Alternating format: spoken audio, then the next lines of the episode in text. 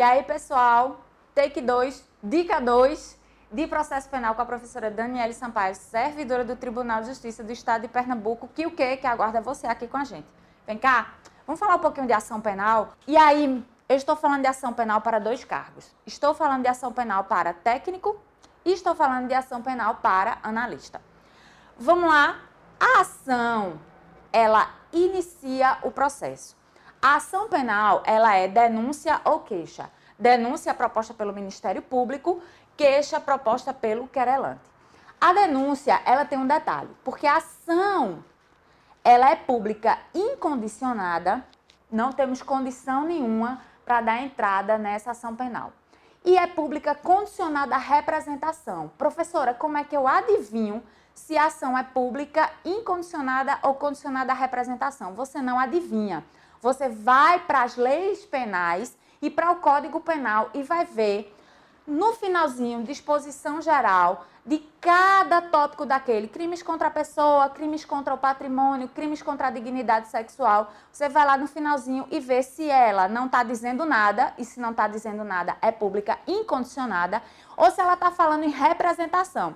Se ela falar assim, está condicionada à representação, aí a ação é pública condicionada à representação de quem? Do ofendido ou do seu representante legal. Beleza? E o Ministério Público só pode dar entrada nessa ação pública condicionada à representação se houver a representação. Eu quero que você, analista, volte aqui comigo um pouquinho e veja o seguinte: eu tenho um artigo 5 do Código de Processo Penal, que ele fala como inicia o inquérito policial. Por que, que eu estou falando de inquérito de novo? Porque eu estou te dizendo uma coisa: a ação penal ela também vai definir o inquérito policial como começa. O delegado só inicia o inquérito policial com ação penal pública condicionada à representação com a representação do ofendido. Não deixe de ler também, você que vai fazer analista, o artigo 5 do CPP, ok? Venha para cá comigo. Aí você tá lá, ação penal pública de quem é a legitimidade? Ministério Público. Lembrando que o Ministério Público tem legitimidade na ação pública incondicionada, sem condição nenhuma, e na condicionada representação, mediante a representação do ofendido. Observe o artigo 225 do Código Penal. Ele vai te dizer que nos crimes daquele título, ou seja, dignidade sexual, a regra geral é que a ação é pública condicionada à representação. Eu estou te dando essa dica por quê? Porque a regra geral de verdade é que a ação é pública incondicionada, porque ninguém fala nada. Mas quando ele falar, que é o caso 225, a regra geral dos crimes contra a dignidade sexual é que a ação é pública condicionada à representação. Ok? Outra coisa também, lê as disposições gerais dos crimes patrimoniais, artigos 181, 182 e 183. Sobre, sobretudo 182. Por quê? Porque ele vai te dizer nos crimes patrimoniais quando a ação é pública condicionada à representação. Beleza? Agora vem cá, a ação privada e é a queixa. A queixa é dada a um juiz que recebe ou não. Queixa-crime é o nome da ação penal privada, proposta por quem? Pelo querelante. Nos crimes que acontecem mediante ação privada ok? Ele vai te falar lá no Código Penal, ele vai te dizer se procede mediante queixa. Aí você já sabe que a ação é privada, ok?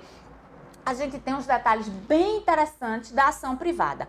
Veja, a ação penal privada, ela tem um prazo decadencial de seis meses, beleza? Professora, como é que eu conto esse prazo decadencial? Isso é que é interessante e cuidado com as questões de concurso. Por quê? Porque esse prazo decadencial do artigo 38 do CPP, para você dar entrada na ação penal, ele é da data da descoberta da autoria, ele não é da data do crime, é da data da descoberta da autoria.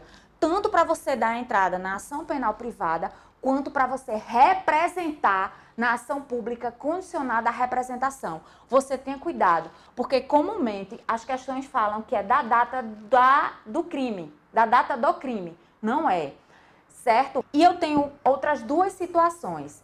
A situação 2 é quando ela é personalíssima, que só existe no artigo 236 do Código Penal. E aí o que é que acontece com esse crime que induz você a erro para casar?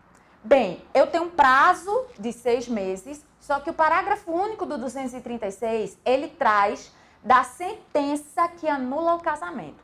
Dê uma olhadinha nisso, porque isso é bastante interessante para cair numa prova, ok? É uma contagem de prazo de seis meses, personalíssimo, por quê? Porque só e única e exclusivamente só o querelante pode dar entrada nessa ação e é diferente, é de quando a ação de anulação do casamento é sentenciada, ok? Aquele prazo começa a contar dali, 236, parágrafo único.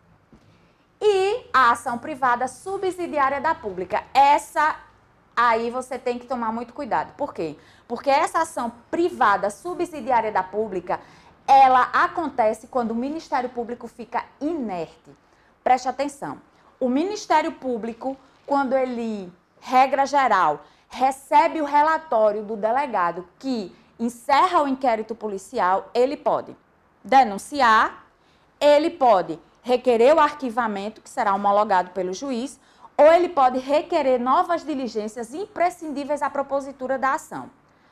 O Ministério Público, se fez uma dessas três coisas, se não quedou-se inerte, como a gente chama, você não tem legitimidade para propor ação privada subsidiária da pública. Você só tem essa legitimidade quando? Quando o Ministério Público fica inerte. Só para você terminar essa dica de hoje, se ligue no artigo 60 do CPP. Por quê? Porque ele fala da decadência. E aí, a decadência não acontece na ação privada subsidiária. Ela só acontece na ação privada propriamente dita ou personalíssima. Nunca deixe de ler o 60 do CPP. E mais, dê uma ênfase especial ao inciso 3 do artigo 60. Por quê? Porque ele vai te dizer que o querelante, se nas alegações finais não pedir a condenação, vai acontecer a decadência. Dê uma lida nisso e eu aguardo você. Aonde? Eu aguardo você em dois momentos. No próximo take e no nosso Tribunal de Justiça como meu colega.